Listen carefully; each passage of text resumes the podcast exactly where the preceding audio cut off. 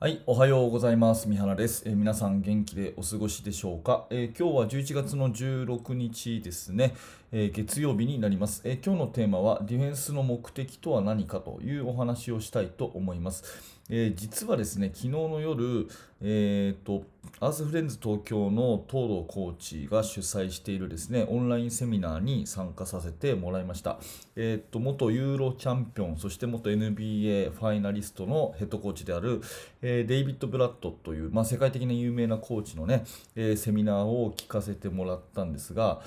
えー東堂さん、本当にありがとうございました。すごくね、有益な勉強をさせてもらいました。えーで、いろんな話を聞いたんですが、その中の一つの学びとしてですね、ディフェンスの目的っていう話があって、うん、確かになと思ったので、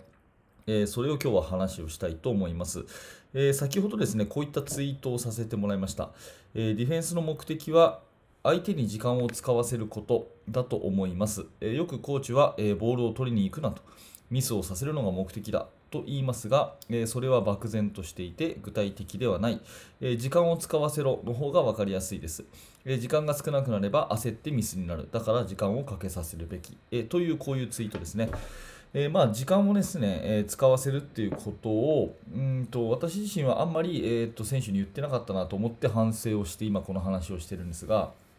結構ディフェンスの時にディフェンスの目的は何だっていうふうに選手に教える時によくボールを取りに行くんじゃないと、まあ、ギャンブルするんじゃないと、うん相手にミスをさせるのが目的だというふうな教え方をするのが一般的だと思います、えーボールを取りに行けっていうふうに教える人ってまあ、試合の、ね、残り時間が少ない時とかは別として普通の練習中にねとにかくボールは取りに行くんだぞっていうふうに、え言う人ってあんまりいないと思うんですね。やっぱりそれはファールにもなりやすいし、えー完璧にかわされればイージーシュートを与えてしまうということから考えると、まあ、そうじゃなくてギャンブルをするんじゃなくて相手にミスをさせるんだよっていうふうに教えるのが、まあ、一般的だと思います。うん、ただですね、このミスをさせろっていうふうに言われたときに、じゃあどうやってさせんだっていうふうな疑問が湧くわけですよね。で、その一つの答えが、まあ、時間を使わせると。とにかく時間を余計にかけさせるっていう考え方です。えー例え話をすると、朝寝坊をしたとするじゃないですか。いつもよりも遅く起きちゃったと。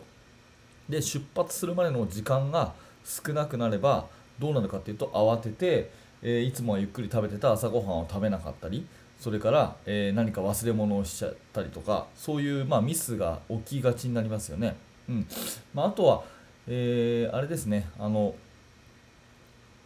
慌てて急いで自転車とか車とか運転すると、まあ、ちょっと怖い話ですけど交通事故になりやすくなったりとかっていうことは想像できるじゃないですか、まあ、それと全く同じことでバスケットのオフェンスにはワンポゼッションで24秒というショットクロックがあってでその24秒をゆっくりゆったり使える使えれば使えるほどですね、まあ、その練習通りオフェンスをできるわけですよね。ボール運びができると。で練習通りのリズムでシュートをできるということになるんですが、まあ、それを時間をねどんどん削っていく、えー、とフルコートでプレッシャーをかけてボール運びに苦労させる、うん、で相手のポイントガードにボールを運ばせない。えシューターにボールを持たせない。なんてことをやって、えー普段の練習通りのオフェンスをさせないっていうことをしていくとやっぱり相手の得点っていうのは減ると思うんですよ。でそのための具体的な目標値として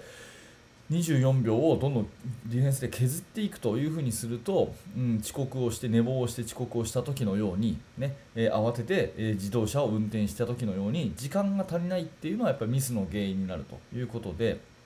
具体的な目標としてはやっぱりバックコートで時間をかけさせる。フロントコートでオフェンスに入るまでの時間をかけさせる。でセットオフェンスに入ったらもう残り、えー10秒しかないとかっていう風な時間を削っていくっていうことを目的にディフェンスをすると、うん、また違った、えー頑張り方ができるのかなというふうに思っています、えーデビッドコーチはこの話をですね、えっと、プレスディフェンスの解説の時に、えー頻繁に使われていてですねあやっぱりディフェンスは時間を使わせる、うん、っていうことを目標にやっていくとそのミスをさせるっていうことにつながるんだなっていうことを改めて感じたので、まあ、これはねシステムがゾーンだとかマンツーとかそういう話じゃなくてやっぱり基本的な原理っていうか考え方としてディフェンスっていうのは相手に時間を使わせるんだよと。いかに自分たちが頑張ったかはショットクロックの表示を見ればそれで分かるんだよっていうようなことを言っていくと、うん、なるほどなと。だったらちょっと余計に、えー、1つドリブルを多くさせよう1つパスを多くさせようっていう風な努力につながって、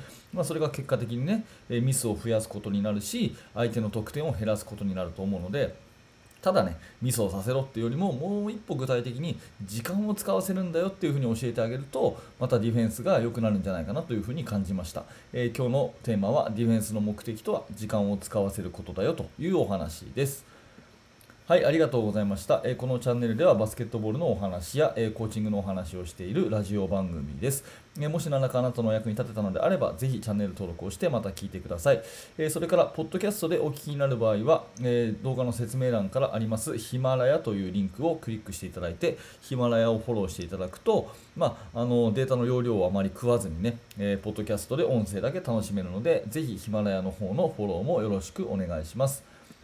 はい、えー、最後までご視聴ありがとうございました。三原学でした。それではまた。